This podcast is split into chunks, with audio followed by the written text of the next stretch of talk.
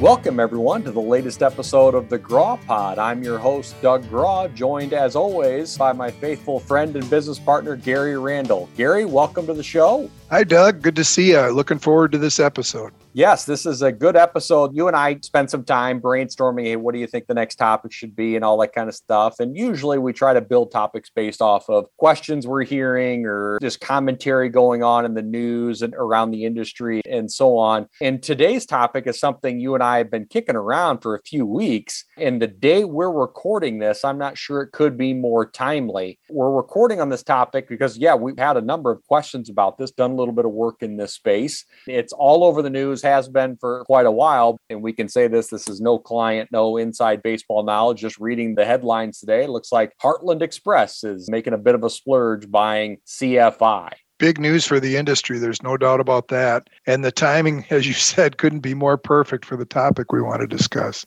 Yeah. So, what is that topic? We're not here to talk about necessarily mergers and acquisitions, how to structure deals. There are plenty of people who are fantastic in that space of making deals happen and how to structure them and how to finance them and all those things. There's great people that do that work. But, Gary, something you and I have spent a healthy amount of time over the years has been on the implementation side on the implementation side as far as being a seller and on the implementation side as far as being a buyer goes. When other people are kind of working on the deal and focusing on the deal with the ownership group, you and I have spent some hours, plenty of hours just talking about okay, on the floor, what do we have to do? What do we have to do in operations? What do we have to do in this department or that department with this issue, with that issue? Now that the business decision is being made. So we wanted to spend a little bit of time talking about that today. Yeah, I think it really starts out with a well thought out, organized timeline. There's got to be some structure to it because I think there are going to be so many to dos in a situation like that that if it's not organized and if there's not some timeline put to it, you can definitely turn the corner and realize that you didn't get half done what you really planned on getting done. And that timeline is critical, I think, on both sides of the transaction to be thinking about and creating and then comparing notes to make sure they're on the same page. And it starts with that initial communication of, okay, when are we announcing this to whom? When are we starting with our management team, our leadership team? When are we starting with our internal staff, our drivers, our technicians?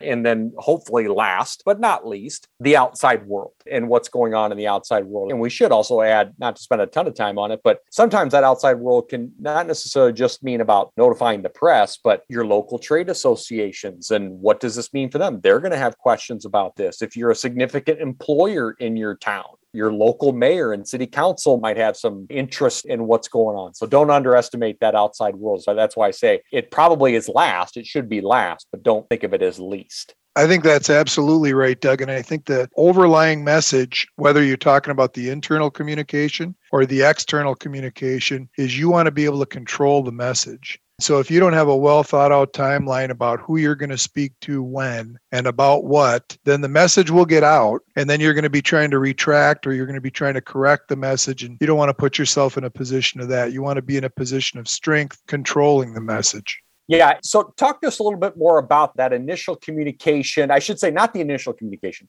You'll type up and wordsmith some communication that goes out to folks, but kind of that very next set of communication, that FAQs, that when you start opening up the phone lines and actually talking with people. Talk to us about in the operations world, what are some critical things to be thinking about? I think, first of all, one of the things you need to do is make sure that your communication or your message is an empathetic message because someone on one side of that transition is being purchased. So then that creates all kinds of questions for the staff and for everyone else involved with the organization. And it can become kind of an emotional time. So you want to make sure that you stick to the facts. You don't want to tell them something that isn't true, but you want to be empathetic in the way you craft the message as you're talking to them. I think as you start to talk to the drivers, there'll be an initial comment, an announcement telling them what's happening, but then it's going to be important to have some follow up question and answer time probably the best way to do that since the drivers are out in the network calling in from all over the region or the country is to set up some conference calls where they can call in and ask whatever question they have kind of a free flowing conversation It's important. I think companies sometimes makes the mistake where they say, well, we had one of those.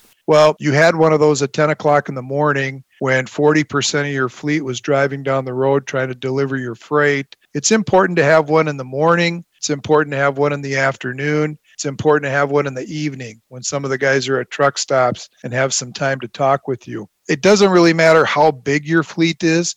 You've got to schedule those various times to make sure that everybody gets a chance to call in. And then you need to be patient because the same question is going to get asked multiple times during each call. The driver is going to call in halfway through the call, not realize that his question's already been covered, and you're going to be repeating yourself. That's okay. But that time is spent trying to get the message across and trying to make sure that everybody is as comfortable as they can be with what's happening. Once those meetings are over, the next logical step is to start working with recruiting. And you want to retain as many of those drivers as you can. Well, you need to find a way to really focus in on that particular group of drivers. So create a unique 1 800 number and have that number answered by a handful of your recruiters, probably your best recruiters, your best salespeople. And then those folks are going to understand who's calling. They're going to understand why they're calling because you're going through this transition. And they're going to be best equipped with some really great talking points that you're going to put together about what those driving opportunities are and how they could fit those drivers. I think that's a key to get started quickly with the drivers on that. I want to pick on a couple things there. First, starting where you were leaving off with the drivers and that recruiting and putting your best recruiters. I do agree with that. We need to have a good phone number and good recruiters on this. But I think it's critical when we've seen successful transactions, there are multiple cross teams on the buyer and seller in different departments, meaning we've got ops people talking to ops people, we've got recruiting people talking to recruiting people, and so on, so that we are consistent with our messaging because we know whether you're a driver, a technician, or an office employee, when something like this happens, you're going to have questions. You're going to go to people you trust, which may or may not be the department that you think it would have been or should be. You have to make sure that people up and down and across your organization are saying similar things, whether you're on the buyer side or on the seller side, to ensure a relatively smooth transaction. Because whether or not you're successful with recruiting and retaining, whether we're talking drivers, technicians, or office employees, it's going to take a total team effort. It's not going to be just because you have a great recruiter that did an awesome sales job. Everybody's got to be singing the same things because they will hear the differences. Well, this person made it sound like that was not the case. Now you're telling me I'm not going to be able to be home X amount of time, or you're telling me that you're not going to dispatch this way or that way, or whatever the case would be. So I think that communication idea that extends across many departments yeah, you're really talking about that concept of identifying champions that can help you with the message. So, one example would be if you're the purchasing company and you've got drivers in your fleet that used to drive at the company that you're now going to purchase, if those drivers are happy and successful, it's nice to make them available as a contact for the incoming recruits that you're trying to bring over from the company you're trying to buy that's a quality contact as far as the driver's concerned because he knows that the driver has driven at the company he's getting ready to leave and the driver is currently driving at the company that he may be heading over toward. So the driver on the purchasing company really becomes the champion of that side of it. But that is true whether we're talking about drivers or office staff if there's a person in your safety department that's kind of a go to person, you want to make sure you're involving that person in the talking points, not just for the safety department, but for the other departments as well. So I think your point is valid that you've got to make sure that you identify these key people within your organization that are going to help you carry the message. If you don't do that, then the message is still going to get out there, but it may not be portrayed the way you want it to be. I think also a key part of making that communication effectively, you talked earlier about managing the emotions, but being empathetic. And I think something that I've learned watching you closely over the years that you excel at is I'm going to give this conversation enough space for there to be a natural emotional response but not so much space that I lose control. That this doesn't just go down rabbit holes and either screaming matches or whatever the case not that much space, but enough space that I understand that I recognize and I make sure you, recipient of this message, feel that it's okay for you to react naturally which might be upset, excitement, apathy, who knows? But then let's talk about what we really need to talk about. Here are the facts, not the rumor mill. Here are the facts and what you can expect. And that goes for whether or not you're on the seller side or on the buyer side. I think that's true. I think people are going to be a lot more receptive to your message if you let them have some time to begin with, because they are going to have some things that they want to get off their chest or just plain concerns that they feel like they need to voice and that they really do want answers to. And they don't want an answer that's going to make them feel happy today and upset them a week from now when they realize it wasn't really an accurate answer. People want the truth. You just need to give them a chance to kind of ask it in their own way. So let's move a little bit past that initial communication. You kind of gotten through the initial flurry, the initial hit. Generally speaking, in some kind of a merger and acquisition transaction, there are goals around, and I'm not talking about deal financial goal. I'm just talking about if I'm buying a trucking company, I'm interested in the drivers, the equipment, the personnel that aren't driving, and the freight, and maybe some real estate and some other things too. But let's talk about those main four the freight, the equipment, the people, the drivers and what advice you might give Gary for how to attack those four buckets to ensure the transition is, is, as successful as it can be? Yeah, it all goes back to that word we've been repeating over and over so far today, and it's communication. So if we're talking about the freight, for instance, I think it's important that that announcement that you're going to send out publicly, you send that specifically, can be the same announcement, but you send it specifically to your key customer contacts at your shippers so that they feel immediately like they know what's happening and that they're in the loop.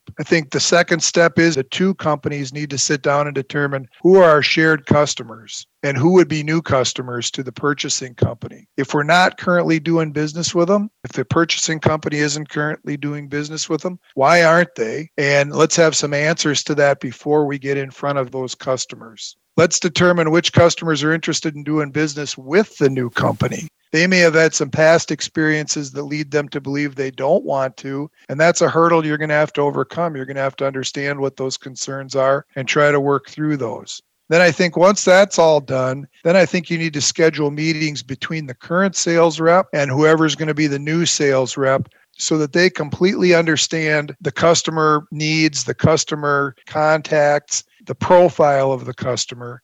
Once that's done, then you've got to schedule time with the customer themselves and you've got to get in front of them either in a room, that'd be preferable, or on a Zoom call or conference call so that the customer feels like their business is still valued by the company who's being purchased and it's valued so much that that company is willing to take some time and provide a really good handoff to the new company. That is going to help that relationship get off the ground and get moving in the right direction what I just heard through all that is effective planning. There needs to be thoughtful, effective planning. Okay, we all know it's trucking, so the plans will last a day before everything is thrown out of whack and you got to got to replan. But planning is still critical so that replanning, that adjusting is so much easier. And I think what you're getting at, Gary, is because not all customers are going to be the same. Not all the equipment's going to be the same. Not all the drivers are going to be the same. You want to have an idea, both as a seller and as a buyer, what is the stuff that wants to be kept? And maybe the seller's only selling a piece of the business. They're not selling all of the business. So again, what wants to be kept by the seller? What wants to be kept by the buyer? And what are people okay with maybe going away and finding a better home someplace else? having that plan so that you can use your communication resources, use your dollars that you're allocating to this transaction effectively. And part of that plan, a key part of that plan, is to have this timeline understood by the shipper so that at a certain point, we're no longer going to receive load orders from you. At a certain point, we're no longer going to want you to load our equipment. At a certain point, if you have loaded the equipment, we're just not going to come and pick it up. You're going to have to reload it. And you've got to be able to communicate that timeline so that those people on the shipping end understand what they're going to do with their freight and what the timeline looks like. I'm going to brag a little bit for you for a second, but one of your recent projects that you were helping a client on was executing this type of transition. And one of the things that you did, and it was a team effort. I know this enough about you. It was totally a team effort. It wasn't just you doing this, but between the seller, the buyer, working very effectively together. We don't need to share numbers about anything, but we know that more drivers were retained, that more equipment was returned faster and in still good shape, better shape, and more freight was retained than all of the goals that were set. We've talked about communication. We've talked about planning. Maybe the one that jumps out to me the most is that equipment. Just an excellent job of what I heard from the clients about getting that equipment where it needed to go and in good condition. What happened? What were the secrets? I think the first secret was that the purchasing company knew what they wanted to do with the equipment. So there was a plan in place as to what trailers, for instance, were going to go where.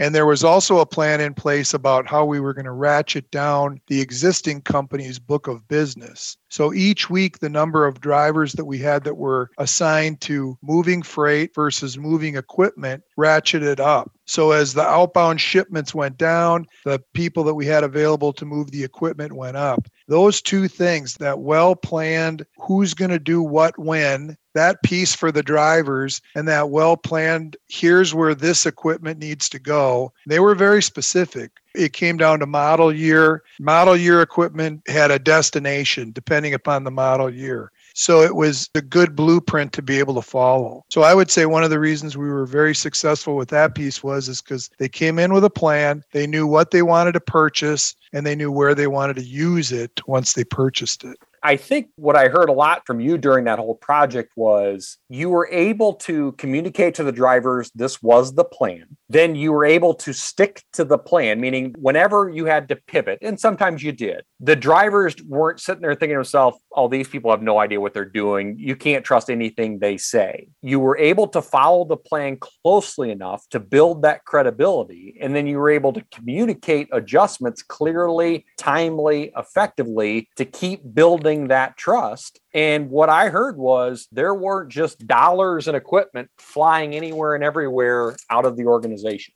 No, there was a budget, and that budget was put in place by the purchasing company. So we knew what the goal was, we knew what we had to work with. And I think the other thing that really came out of that was with the good communication of that plan to the drivers, the drivers stuck around longer than you would have anticipated even the drivers that were not going to transition to the purchasing company, and some of them had told us that from day one, I'm not going to go to work there. They stuck around and helped us successfully transition because they understood what their role was and it was clearly communicated to them. And that role still offered them a good, reasonable work week where it didn't impact their income. And I think what also this does, what we're describing here about getting equipment and having budgets and hitting those goals and all that kind of stuff sounds like, okay, well, that's really great for the buyer. But as a seller, hey, once I got my side of this done, I don't know what I need to keep doing about this. But I think what you and I hear a lot from potential sellers is, yeah, the economics got to be there. Let's not be naive. There's goals and they need to be there to make a deal work. But every owner that I speak with that I think is kind of worth a dang, they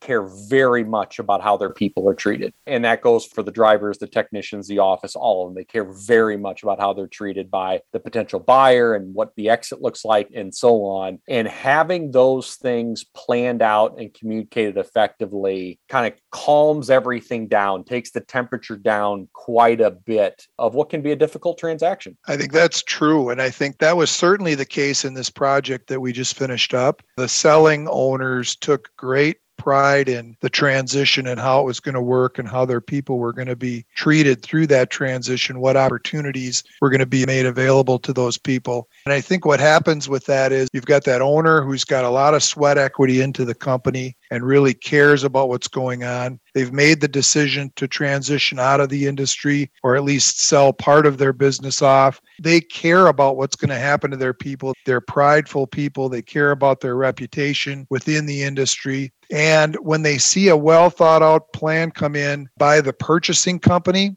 it does take a lot of the emotion out of it for them. They realize that even though this is a difficult transition to go through, that it's being handled the way they would hope it would be handled. And it's a feel good for them in terms of who the purchasing company is and how they've treated their people. And it's amazing when you've got two different companies, really with two different agendas, a buyer and a seller, and they come together on what they want the transition plan to look like, how much cooperation happens, and how smoothly things can run in a situation like that one thing that I would encourage employees to consider in any kind of a transaction is they really can be great opportunities for career development. People are watching and to see who steps up and who helps ensure a smooth transition and who is at best not moving the needle and at worst hurting it. What I think you and I have both seen, Gary, is that is not about titles. There are plenty of people without titles that are huge when it comes to the success of a transition. And there are plenty of people with titles that you see really get in the way and just never get past their initial reaction to the transaction, whichever side they might be on. I think that's true. And I think that the sentence that's in every job description that any one of us ever signs, other duties as assigned, that sentence becomes a reality when you go through a transition like this because it is all hands on deck and it's everyone trying to make sure that things are going the right direction and going well. It's a matter of people just rolling up their sleeves and helping to get the work done. And you're right, the title has nothing to do with it. I mean, I think you and I have both seen example after example after example of the mid level employee that steps in and just becomes a champion when there's a project like this going on. And those folks are critical to the success of the transition. Yeah, they really are. And something that I think the employees, when they're engaged, they can really help the buyer and the seller be successful and all the people involved be successful because the really good transactions don't just assume we'll buy it all, we'll take it all, it's ours, and move on. I think not every part of every business is a great culture fit with the new part of the business. To use trucking parlance, not all the freight that the seller had is good for the buyer. Not all the equipment is good. Not all the drivers are good. Something that the really good buyers do is they don't lose the good discipline. They may be willing to try a little bit, but they know what they do well. They know what their safety standards are, their equipment standards are, and so on. And they make sure whatever they're buying either is to their standards or they have a plan for getting it to its standards. I think that's right, Doug. And I think what you see with successful transitions is just like when you're running the daily business, the people who are successful in this side of the industry have scorecards. So they've got measurables and then they've got deliverables in terms of goals that they want to achieve before the end of the transition. If they create a good scorecard, they know what they want to measure, they know what they're trying to accomplish, and they stay focused and true to that scorecard, then they're going to get the business they want. They're going to stay away or walk away from the business that they don't want. And at the end of the deal, they're going to come up with a much better purchase and a much better transition than they would have planned if they just try to look at it and say, we're buying everything and we're going to make everything work, because that really doesn't happen.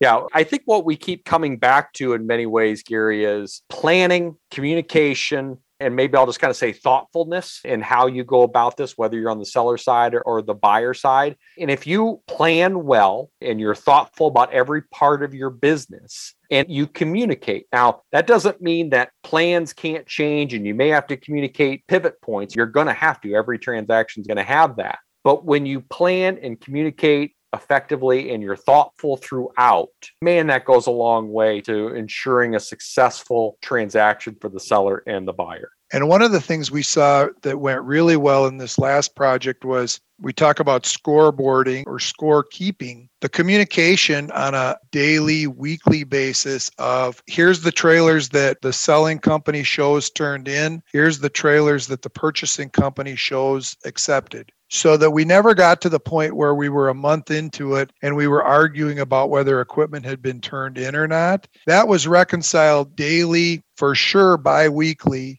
And those numbers never came into question. And I think that really helped us because I think what happens a lot of times is people just assume, well, that side's taking care of it. And then when they go to count, at the end of the project, the numbers aren't matching. Can you imagine trying to reconcile that after the fact? So, one of the things that we were proactive about was making sure those numbers matched, making sure there was agreement on what had been done and who had done it. And that really helped us out. And I think that exact same mentality or approach can apply beyond operations or apply beyond equipment. You can have the same thing about drivers. How many drivers have we touched? How many drivers have we not touched? How many safety files have we reviewed? The maintenance side, if you start getting into buying shops and you got inventory issues and you got to keep track of and so on, office personnel, you got to have HR conversations, all of that stuff and being planning, having those consistent meetings and teams from both sides that are engaged and focused on ensuring a successful transaction. Sometimes you can have buyers like, whatever, it's not a big deal. Just give it all to me and we'll take it. You can also have sellers that are like, well, whatever, we sold, we're done. It's all your problem. If either side is acting like that, there are going to be problems. It takes both sides being engaged, and that starts with the prime decision makers on both sides.